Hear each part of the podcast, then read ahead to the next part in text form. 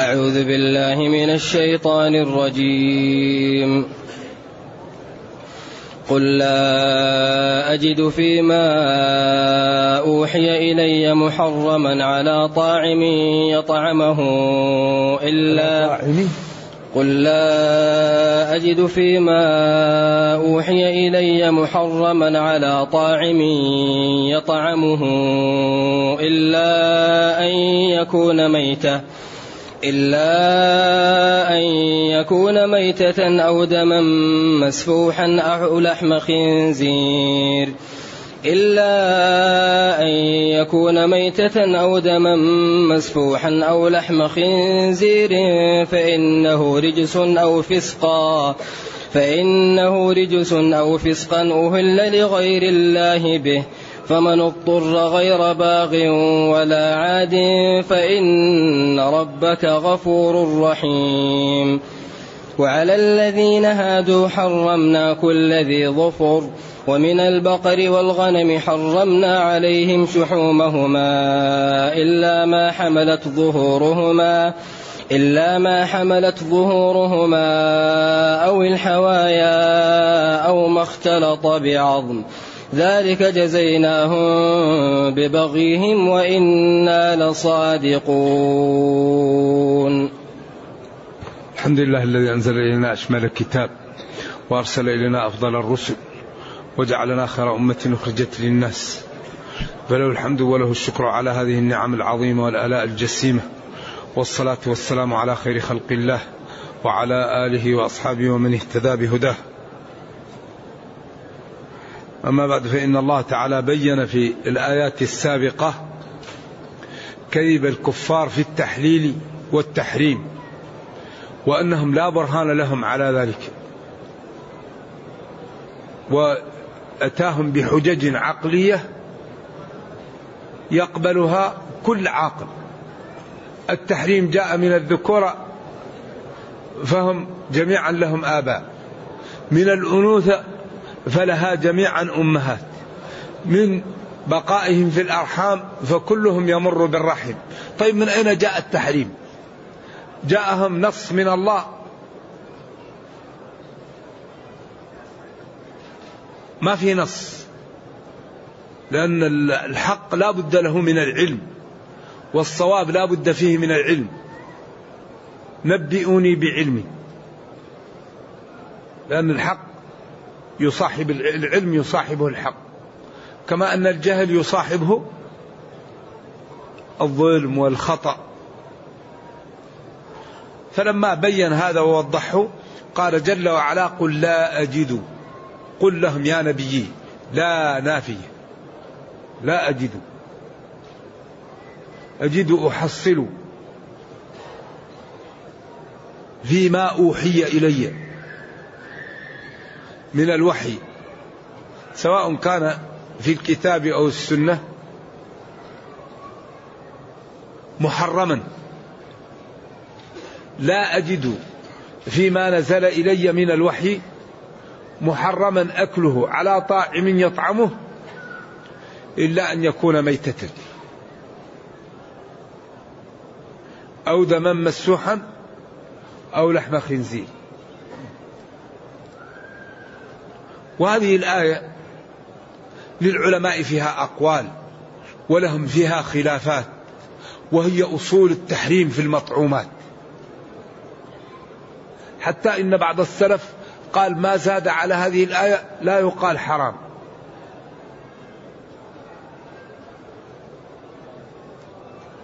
أما الشافعي فقال إن الآية جاءت ردا على ناس حللوا هذه الأمور.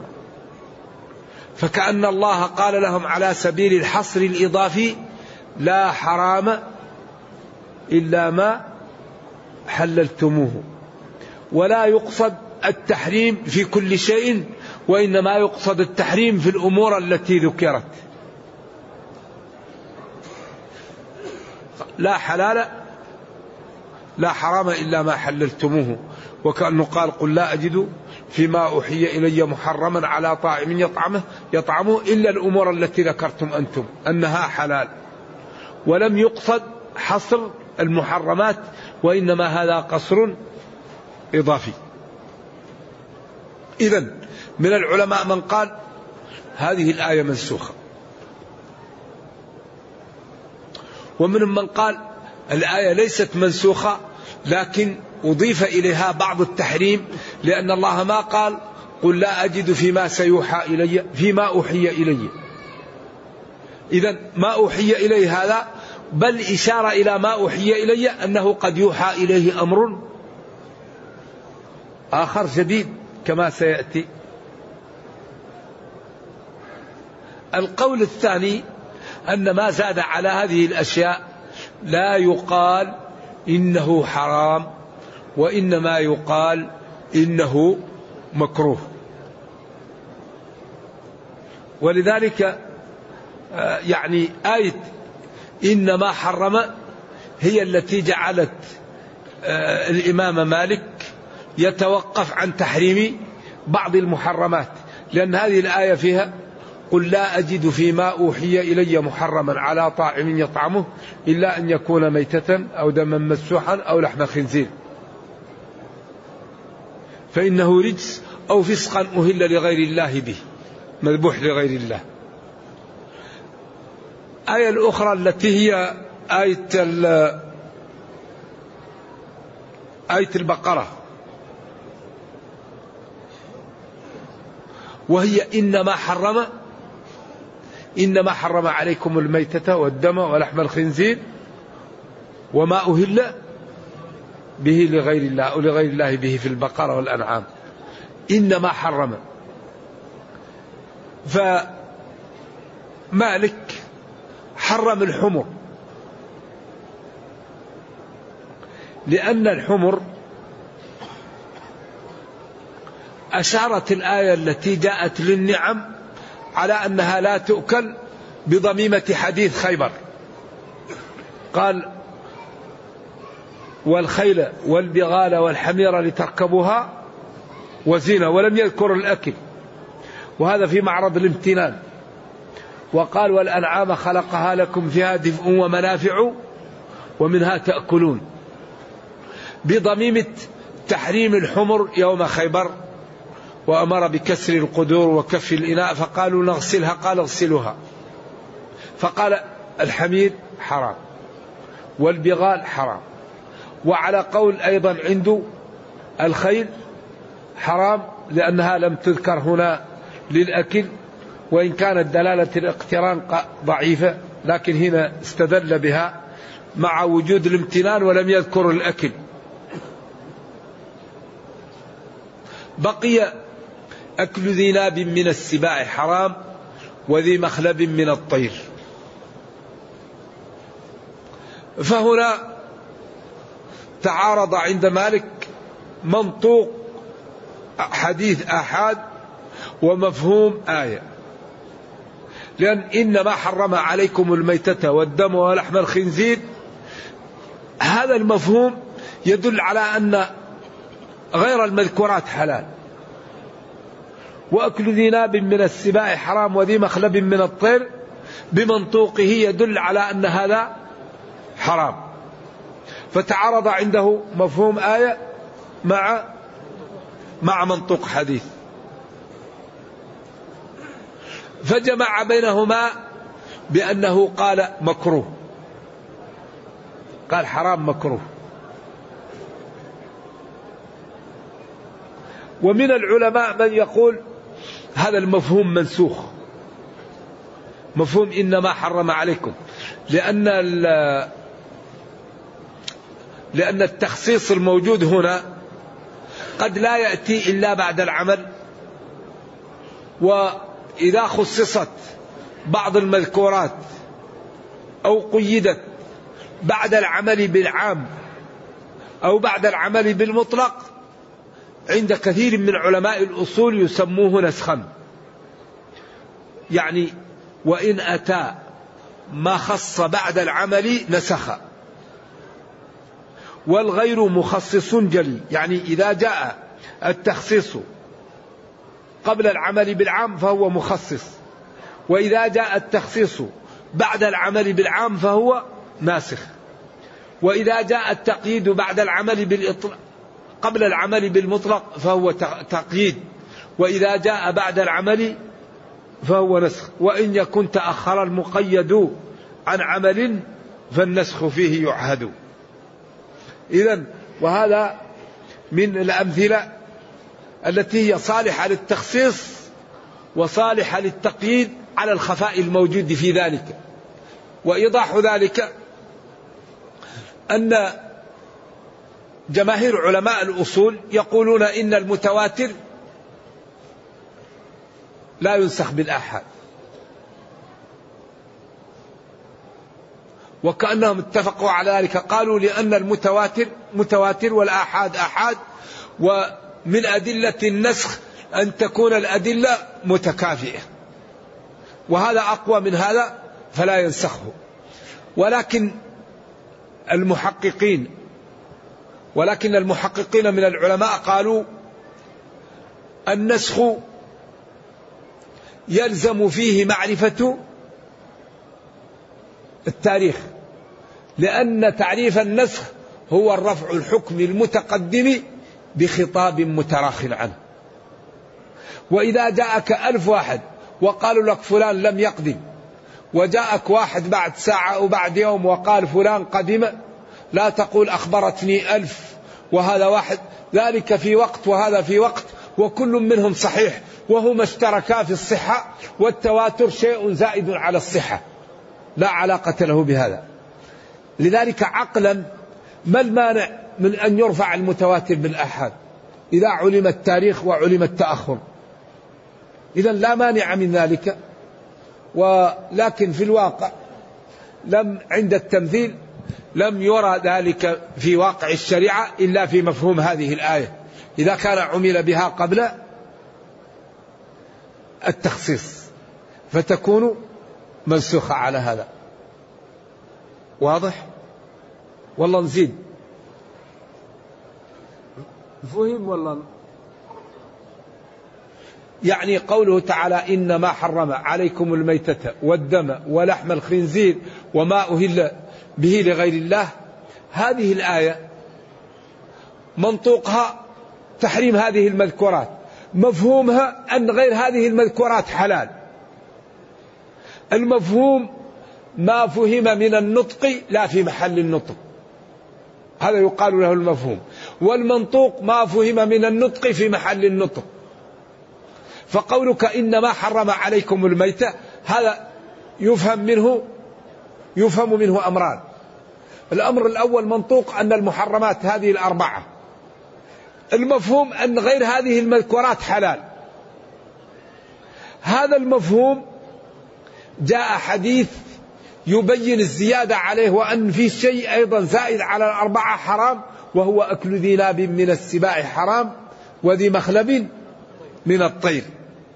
فهنا مالك قال هذا مفهوم متواتر وهذا منطوق آحاد إذا نجمع بينهم بالكراهة.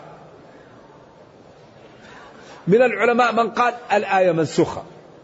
من العلماء من قال الآية أصلا لا يقصد بها العموم وإنما يقصد بها الرد على ناس معينين في أشياء معينة ولا تأخذ عموما وإنما هي جاءت على قضية عين فهي ترد على قضية عين ولا تأخذ العموم. فمالك هنا بعض طلاب العلم الذين لم يتأملوا يقول مالك يرد النصوص ويقول أكل ناب من السباع حرام وذي مخلب من الطير وقالوا وإن مالكيا قالوا بأنني أبيح لهم لحم الكلاب وهم هم. أيوة يعني واحد يغمز في الأئمة. أن كل واحد منهم عنده أشياء. فمالك هنا تعارض عنده منطوق حديث مع مفهوم آية وجمع بينهما بالكراهة. لذلك قال الكلاب مكروهة والسباع مكروهة وأكل ذي مخلب من الطير مكروه. كله جمع بالكراهية. غير من العلماء قالوا لا. هذه زيادة على النص والزيادة على النص ليست نسخا وإنما هذا زاده والله لم يقل فيما سيحرم إليكم قال فيما أوحي إلي وقد أوحي إليه ذلك. كما أن النبي صلى الله عليه وسلم زاد في حديث عبادة بن الصامت في صحيح مسلم خذوا عني خذوا عني قد جعل الله لهن سبيلا البكر بالبكر جلد مئة وتغريب عام. والله قال الزانية والزاني فاجلدوا كل واحد منهما مئة جلدة. فالجمهور قالوا هذه زيادة على النص وليست نسخ. لكن هنا آه الإمام أبو حنيفة رضي الله عنه قال لا النص ذكر هذا والزيادة عليه ترفعه. إذا تعارض منطوق نفس منطوق آية ومنطوق حديث نقدم الآية ولم يقل بش بالتغريب لأنه زاد على الآية. فإذا زاد عليها كأنه نسخها. إذا سواء كان مالك أو كان أبو حنيفة فالأئمة لا يتركون نصا إلا لنص.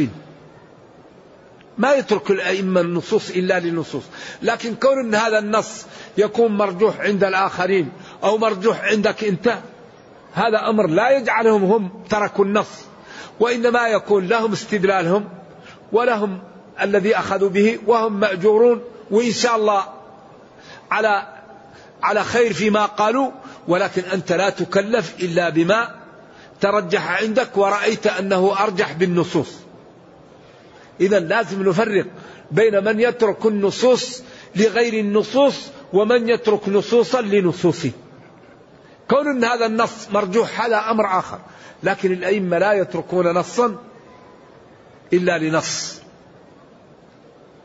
فهذا الجانب يعلم. إذا قوله تعالى قل لا أجد فيما أوحي إلي محرما على طاعم يطعمه إلا أن يكون ميتة.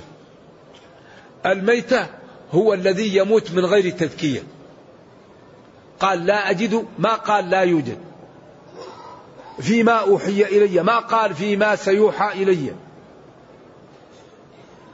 محرما على طاعم على آكل يأكل أو شارب يشرب إلا أن يكون ذلك المشروب والمطعوم ميتة أو دما مسفوحا أو لحم خنزير.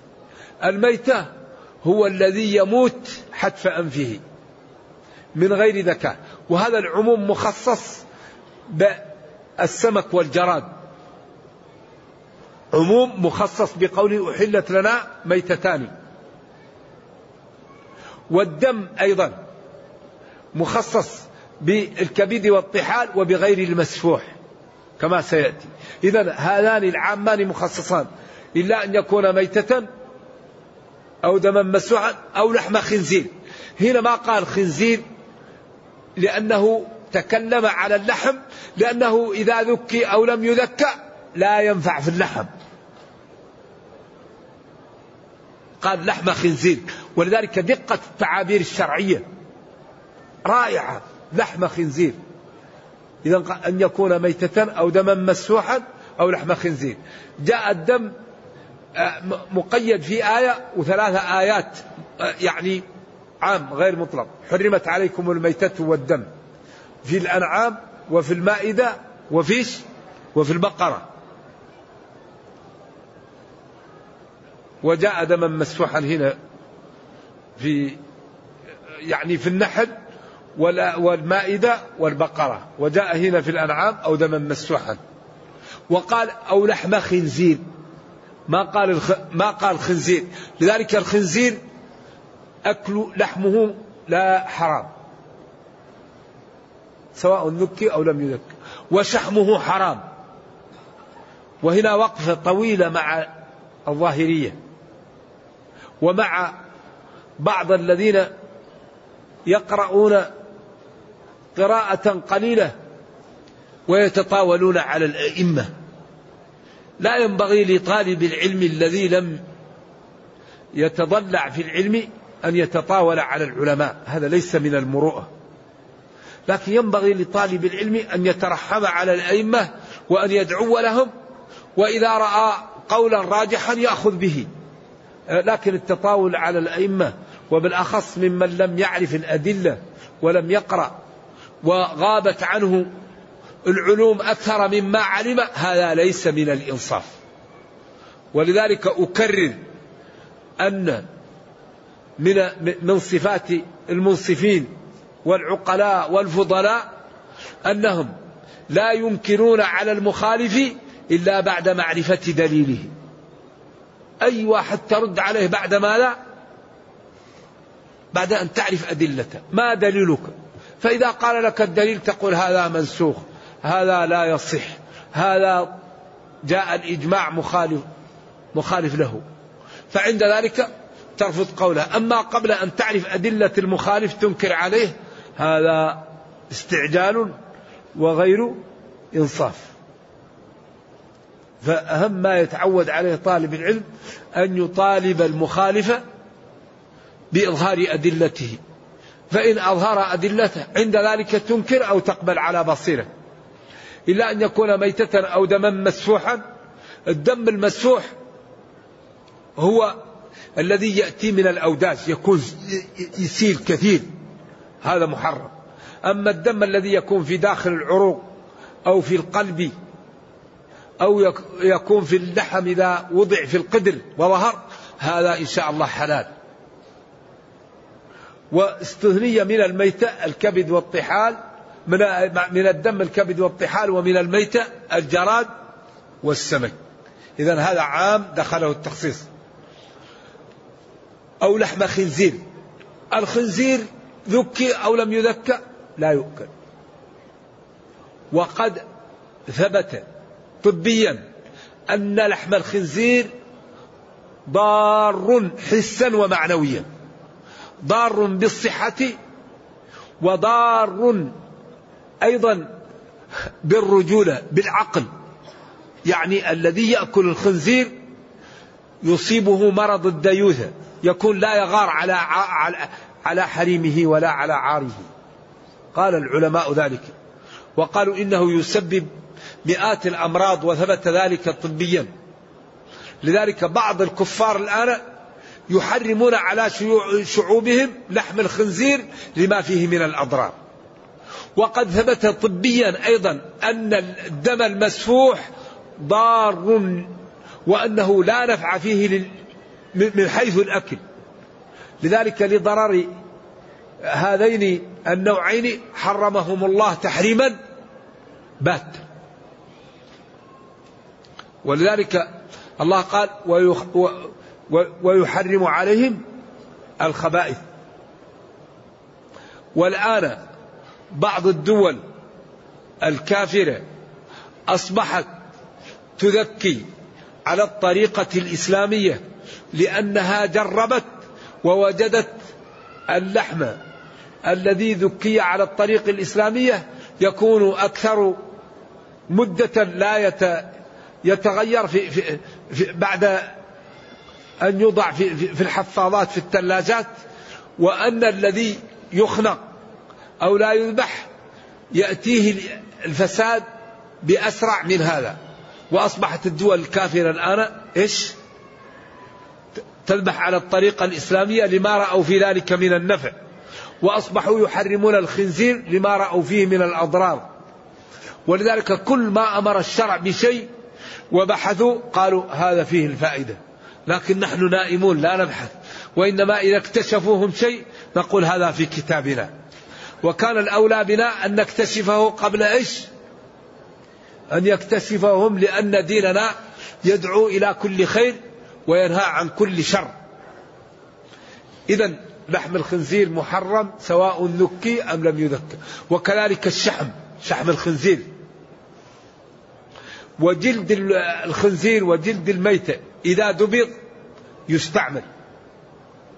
أي ماء إهاب دبغ فقد طهر. يطهره الماء والقرى. إذا أي جلد يدبغ يمكن استعماله. هل لا أخذتم إيهابها فانتفعتم به؟ قالوا إنها ميتة. قال يطهره الماء والقرو وقال أي ماء إيهاب دبغ؟ ما قال إلا الخنزير. لذلك إذا دبغت الجلود يمكن أن تستعمل على خلاف للعلماء في ذلك بين أن تستعمل في المائع أو في الناشف لكن لا هذا النص قوي. أي ماء إهاب دبغ؟ فقد طهر. فإنه رجس أي المذكورات هذه أو لحم الخنزير. والرجس النجس القذر المستكره. أو فسقا أو يكون المذبوح فسقا وهو أهل ما أهل لغير الله به. أو ما ذبح لغير الله فإن ذلك محرم. ولذلك في الآيات السابقة ولا تأكلوا مما لم يذكر اسم الله عليه. وإنه لفسق. أي أكله خروج عن طاعة الله وإن الشياطين ليوحون إلى أوليائهم بقولهم ما ذبحه الله تقولون حرام وما ذبحتموه تقولون حلال أنتم أحسن من الله وإن أطعتموهم في ذلك إنكم لمشركون. إذا فمن اضطر الاضطرار معروف وقد اختلف العلماء فيه. هو أن يخاف الإنسان الهلاك على نفسه. غير باغ للعلماء فيه قولان. قول الأول غير خارج على الأمة وكامن في طريقها ليقتلها ويخرج عليها و ويتلصص عليها. فإن الذي يفعل ذلك لا يحل له أكل الميت إلا أن يتوب مما هو فيه من المعصية والخروج على الأئمة وعلى المسلمين والوقوف في طريقهم ليتلصص عليهم. القول الثاني فمن اضطر غير باغ بأكله ما زاد على الحاجة الضرورية. واضح؟ وكون أنه يكون الخروج هذا أقوى لأن الكلام يكون فيه تأسيس لا تأكيد. لأنه إذا قلنا فمن اضطر أي للأكل غير باغ في زيادة على الأكل يكون تأكيد للسابق ولا ولا خارج. أما إذا قلنا فمن اضطر لأكل الميتة في حال عدم اتصافه بالظلم في هذا السفر وبمصاحبته للمعصية فيه يكون هذا الكلام تأسيسا والتأسيس مقدم على الترجيح عند ترتيب الأدلة. إذا تعارضت الأدلة يقدم إيش؟ التأسيس على التأكيد لأن هذا يأتي بحكم جديد أما ذلك يؤكد الحكم السابق فمن اضطر واحتيج إليه غير باغ خارج عن طاعة الله ولا عاد ولا متلصص يعدو على الناس فله ذلك أو فمن اضطر آخذا قدر القوت حتى يصل إلى محل الحلال فذلك له ذلك. ومن العلماء من قال إذا احتاج يأكل ويشبع ويتزود حتى يحصل الحلال. وهل يقدم أخذ مال الناس أو الميتة؟ أقوال للعلماء. إذا احتاج واضطر إلى الميتة هل يأخذ أموال الناس أو يأخذ الميتة؟ قالوا إن خيف أن تقطع يده يأخذ الميتة. وإن لم يخف يأخذ أموال الناس ويترك الميتة على الخلاف في ذلك بين العلماء. فمن اضطر غير باغ ولا عاد فإن ربك غفور رحيم. إن ربك كثير المغفرة رحيم بخلقه. ولذلك جعل أبواب الأمام مفتحة عند الاضطرار دين رائع الإسلام. الإسلام دين, دين, دين, دين الرفق دين السمو. دين الحضارة دين العقل. كل ما تضطر أبواب الأمام مفتحة. لكن الله لا يخفى عليه المضطر من غير المضطر. لا تخفى عليه خافية. إذا قال أنا مضطر وهو ما هو مضطر تجعله مضطر. واحد عنده تجارة يشتغل في نصف مليار ويقول لك أنا مضطر للربا. طيب كيف مضطر للربا؟ وانت عندك نصف مليار. لو كل يوم تأكل مئة ألف ينتهي عمرك وما احتج كيف تكون مضطر؟ لاضطرار الإنسان يخاف الهلاك. أما أنا مضطر عشان ننمي الأموال لازم نتعامل بالربا. لذلك ينبغي لنا أن نترك المعاصي. ينبغي لنا أن نفهم الدين. ينبغي لنا أن نعمله لأجل العزة والرفعة. هذا الدين رائع. ولذلك هنا أبواب الأمام مفتحة. يقول لك فمن اضطر غير باغ ولا عاد فإن ربك غفور رحيم. ربك غفور كثير المغفرة رحيم بخلقه. أي شيء تضطر له مفتوح الباب. هل في شيء أعظم من الكفر؟ إلا من أكره وقلبه مطمئن بالإيمان. ولكن من شرح بالكفر صدرا. وبعدين القلب لا يطلع عليه إلا الله. وما جعل عليكم في الدين من حرج. كل ما تضطر لشيء أبواب الأمام مفتحة. ذلك هذا الدين دين رائع الحقيقة. ينبغي لنا أن نأخذه بقوة وأن نبين للناس جماله في حياتنا. ينبغي لنا أن نلبس هذا الدين أن نعمل به أن نفهمه أن نعطيه الوقت. ثم يقول وعلى الذين هادوا حرمنا. لما بين المحرمات اليهود شددوا على أنفسهم فشدد الله عليهم. وعلى الذين هادوا يعني اليهود حرمنا كل ذي ظفر. الإبل والأوز والنعام والبط على أصح الأقوال. هذه أصحاب الأظفار. وحرمنا عليهم من البقر والغنم شحومهما. إلا ما حملت ظهورهما أو الحوايا. قيل هل هذا أيضا محرم أو محلل؟ الذي يظهر أن هذا محرم. إلا ما حملت ظهورهما أو الحوايا هذا مستثنى أو ما اختلط بعظم فإنه حلال لهم.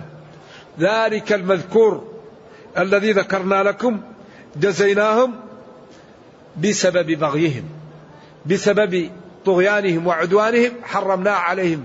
ما, ما ذكر؟ لأنهم شددوا فشددنا عليهم. وإنا لصادقون فيما أمرنا به وحرمناه بخلاف الكفار وهؤلاء فإنهم كاذبون فيما يقولون لأنهم لا دليل عليهم لذلك ولا علم عندهم. أما أنا فأنا لا أتكلم إلا بوحي الله وربي هو الذي يعلم المصالح ويعلم المضار فيحرم عن علم ويحلل عن علم وعن تدبير للأمور كما قال جل وعلا يدبر الأمر. اذا وعلى الذين هادوا اليهود حرمنا عليهم كل ذي ظفر ما يكون له ظفر وهي الإبل والأوز والنعام والبط ومن البقر وحرمنا عليهم من البقر والغنم شحومهما. إلا ما كان في الحوايا وهي جمع حوية الأمعاء أو المصارين أو ما اختلط بعظم. كان داخل العظم فإنه حلال لهم. أو قيل هذا أيضا حرام. ذلك التحريم والذي فعلنا لهم.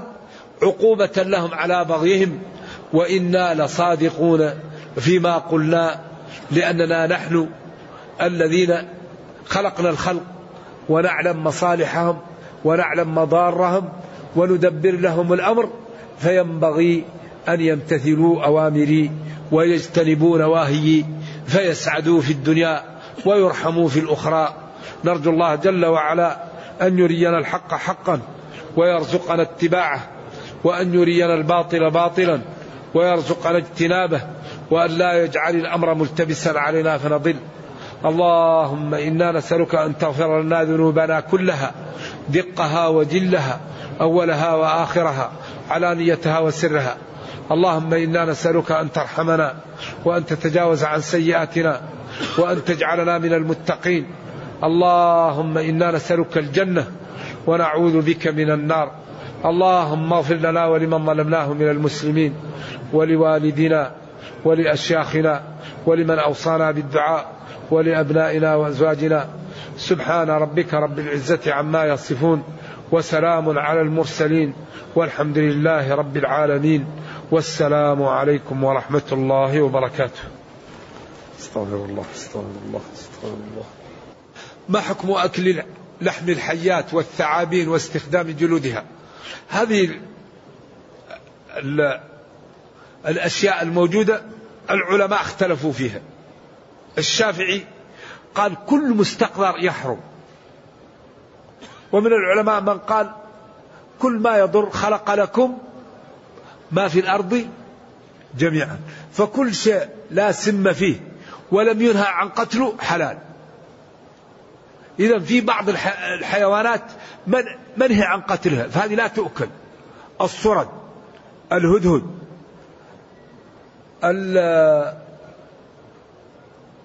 أنواع أنواع هذا الذي يكون في الماء بر ماء اسمه؟ الضفادع بأنواعها. لا يحل أكلها لا تقتل. لذلك فيها أنواع سامة. أما الصراصير والخنافس والعناكب والحيات. هذا قال بعض العلماء كل ما لا, ما لا سم فيه ولم ينهى عن قتله حلال. قال الشافعي كل ما يستقذر يحرم. ولذلك بعض الأشياء تكون خبيثة وهي حلال. من أكل من هذه الشجرة الخبيثة فلا يقربن مسجدنا يؤذنا. الخبيث البصل والثوم. وهو حلال. وقال ولا تيمموا الخبيث أي الرديء منه تنفقون. إذا ما كل خبيث حرام. الخبيث مشترك. قد يطلق الخبيث على الحرام وقد يطلق الخبيث على الحلال. كسب كسب الحجام ولكنه حلال. نعم. أيوة الخبائث. لكن بعض الخبائث ما كل الخبائث. هذا هو المقصود لأن الخبائث هنا مشترك. الثوم قال من أكل من هذه الشجرة وليست حرام. نعم. إذا الحيات وهذه الأمور إذا كانت غير سامة وكان الإنسان يستلذها يجوز له أكلها. نعم. هذا يقول إذا قلت لأحد مرتبي فهذا لا يدخل في آية وأما بنعمة ربك فحدث أما أن هذا يفتح باب الحسد وكيف أنفي الحسد. وأيضا إذا كان مكان العمل جيد هل أقول أم لا؟ في واحد يقول ثلاثة لا تذكرها للناس هذا طبعا من باب التظرف والنكت. مذهبك ومالك وعمرك. لأنك قال احفظ لسانك لا تبح بثلاثة سن ومال ما استطعت ومذهبي. فعلى الثلاثة تبتلى بثلاثة بمموه ومحرف ومكذب. ولكن لا الحق يقال. إنسان يقول إذا أراد أن يقول يقول الحق يقول ماله وهذه نعمة. ويقول عمره وهذه نعمة. ويقول مذهبه أيضا. حتى إذا كان مذهبه خطأ يبين له الصح. لكن هذا يقوله المراوغ. المراوغ أو الشخص الذي يعني يكون صاحب مشاكل ولكن هذه دعابة. فالإنسان إذا ذكر ما عنده هذا نعمة. وأما بنعمة ربك فحدث. ونحن الآن في نعم لم يرها آباؤنا ولا أجدادنا. نرجو الله أن يجعلنا من الشاكرين. أول شيء نعمة الأمن. ثاني شيء نعمة المال. ثالث شيء نعمة العافية.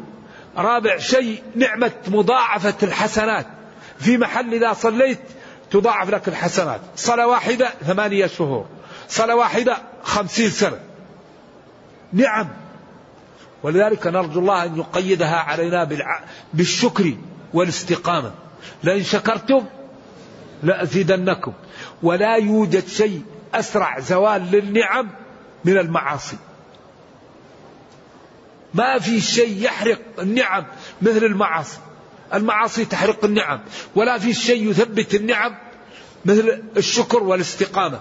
الله يقول لئن شكرتم ولئن كفرتم نرجو الله أن يجعلنا من الشاكرين وأن يحفظ هذا البلد للإسلام والمسلمين لأن هذا البلد آخر بلد يعلن في المحافل أنه يطبق شرع الله في الوقت الذي لا يجرؤ بلد أن يقول نحن على شرع الله.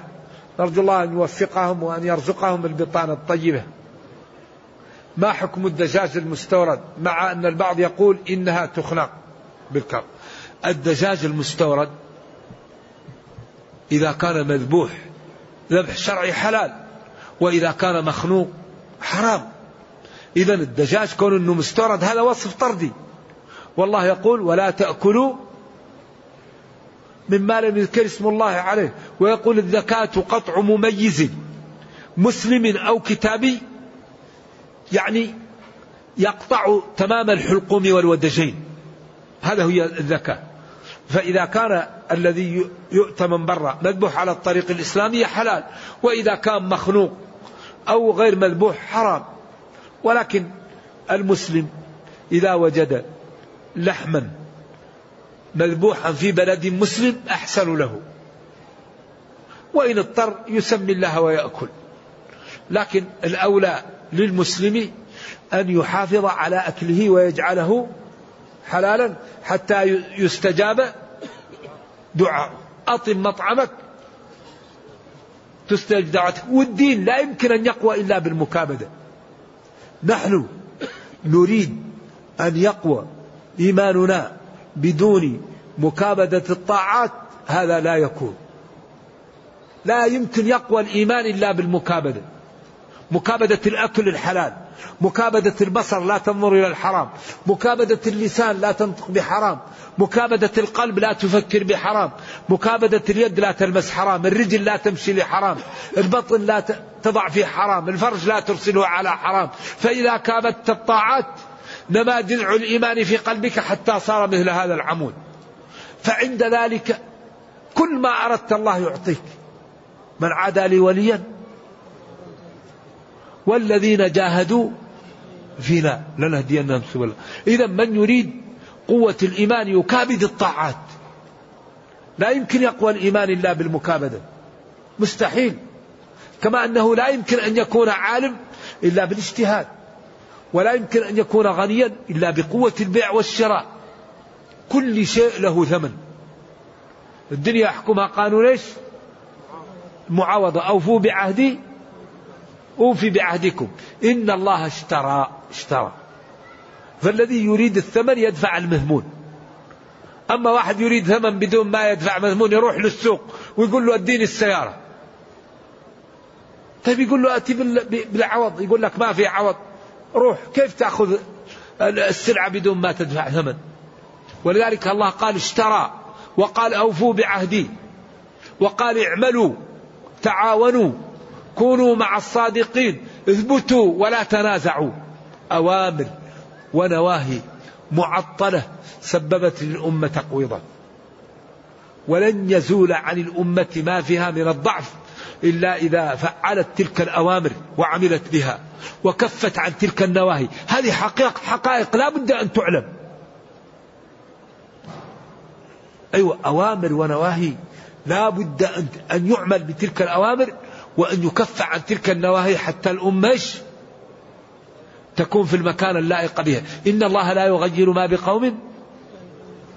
والدنيا يحكمها قانون معاوضة. ما في. تشتغل تربح تنام تخسر. حجبت الجنة بالمكاره وحجبت النار بالشهوات.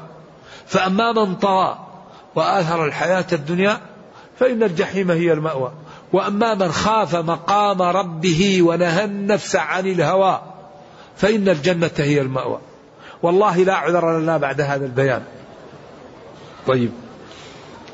حتى ننهي هذا. ذكر سبحانه وتعالى في سورة القيامة وجوه يومئذ ناظرة إلى ربها وجوه يومئذ ناظرة إلى ربها ناظرة. في الأولى بالضاد وفي الثانية بالضاء فما الفرق؟ ناظرة من النظر. النظر هو حسن البهاء الماء الوجه. يكون نظير لما تنظره كأنك تنظر في مراء فيه ضوء. ضوء الإيمان وضوء الانشراح يتلألأ.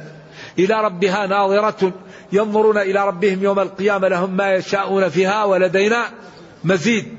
و و و وهو النظر إلى وجه الله الكريم. سترون ربكم لا تضامون فيه.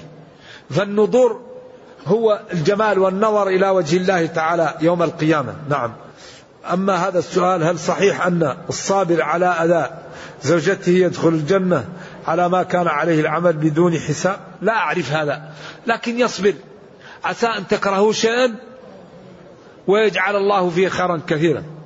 يقال أن أحد الفقهاء السبعة أبوه أراد أن يطلق زوجه فسمع قارئا يقرأ هذه الآية فمسكها وولد له هذا الولد فكان ينظر إليه ويقول صدق الله العظيم صدق الله العظيم. عسى أن تكرهوا شيئا ويجعل الله فيه خيرا كثيرا. إذ سؤالك هذا السؤال يا شيخ لا في ما في أصلا تعارض. لأن قال وطعام الذين أحل لكم الطيبات. من الطيبات المستلذات الحلال. ولا يدخل فيها المذكورات هذه. وطعام الذين أوتوا الكتاب حل لكم بالإجماع ذبائح أهل الكتاب. وطعام الذين ذبائح أهل الكتاب. وطعامكم حل لهم أي يجوز لكم أن تطعموهم من طعامكم. أي وطعامكم حل لهم أي أبحت لكم أن تطعموا أهل الكتاب من طعامكم.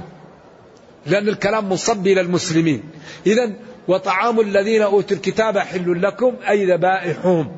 وقد اختلف السلف في ذلك. فقال بعض السلف والله لو رأيت الكتابية يسل عنق الدجاجة لأكلتها لأن الله يعلم خبثهم وقال وطعام الذين أوتوا الكتاب حل لكم. أما جمهور العلماء فقالوا وطعام الذين أوتوا الكتاب حل لكم مما هو محلال عليهم في كتبهم وفي دينهم. أما الذي ليس حلالا لهم ليس طعاما لهم أصلا حتى ينسب إليهم. أما السؤال فهذا يعني إذا كان الإنسان في بلد مسلم ورأى أكل يسمي الله ويأكل ولا يشدد على نفسه لكن من أراد أن يحتاط لطعامه لأن الذي ينبت من الحرام هذا يسبب قسوة القلب وقسوة القلب تسبب الكسل عن العبادة والكسل عن العبادة يسبب للإنسان صدود عن الطاعة والصدود عن الطاعة يسبب للإنسان الشقاوة. إذا هي أمور تجر لبعض. فالإنسان إذا أراد أن يحتاط لنفسه ينبغي أن يبتعد عن الشبه. ولا شك أن بعض المسالخ وبعض الذبح يأتي من برا بعضهم يتساهل. فيه نوع من التساهل. وأنا وقفت على مسلخ كل ثلاثة دجاجات الرابعة ميتة. رأيت هذا بعيني في أمريكا الجنوبية لأن السير يسرع وله ذباحان. فكل ما ذبح أربع دجاجات تنفلت الخامسة أو يذبح ثلاثة تنفلت الرابعة. ويختلط المذبوح بيش بالذي يدخل ويختنق ويكون مع بعض. فلما كلمت قال هم لم يعطوني إلا ذباحين. طيب قلت تعطي ذباحين وتؤكل الناس الميتة؟ وبعضهم أيضا قد يغرى فيضع الختم على إيش؟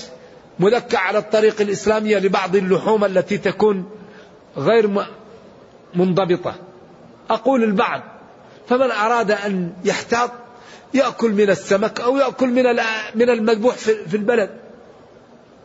ولذلك حقيقة ينبغي لبعض التجار الطيبين أن يهتموا بهذا ولا يتركوا هذه الأمور. يعني يهتم التجار بهذه الأمور ويرسلوا ناس أمناء ويتابعوا هذه القضية وأي واحد يتساهل لا لا يسمح له بالاستيراد حتى يخاف الناس من هذا. فلو تبع قليل لكف الناس عن هذا الجانب. نعم.